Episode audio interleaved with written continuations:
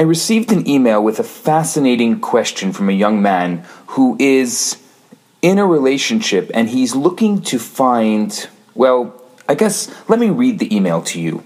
And I hope to spend the next week answering and discussing his question.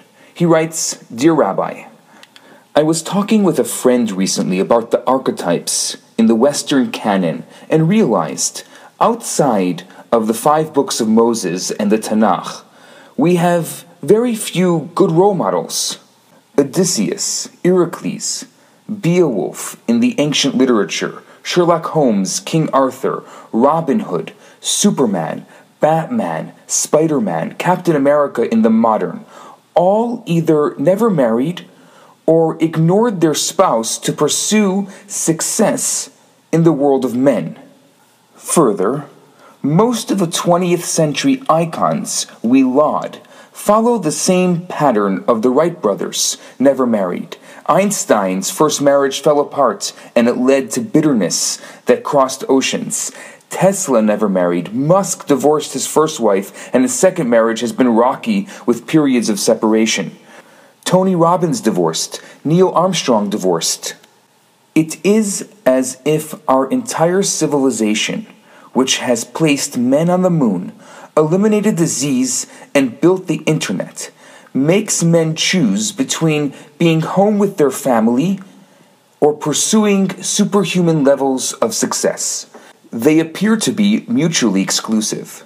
The Tanakh is one of the few exceptions, with Abraham, Aaron, and Solomon demonstrating good qualities, and David and Samson some not so good qualities. Given our total lack of role models in this area, what do we do? Who should we follow? Does choosing a family life mean we will remain mediocre in our pursuits of business, hobbies, and sports? Thank you very much, and he signs his name.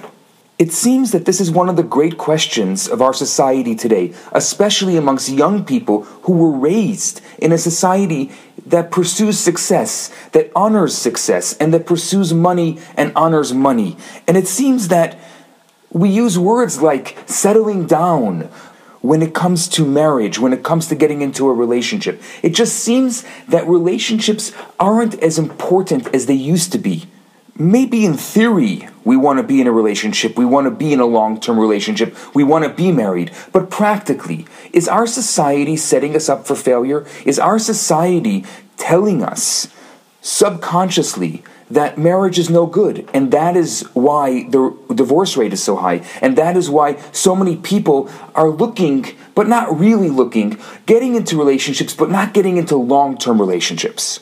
So, over the next few days, I will be answering this question, which I think is a fundamental question.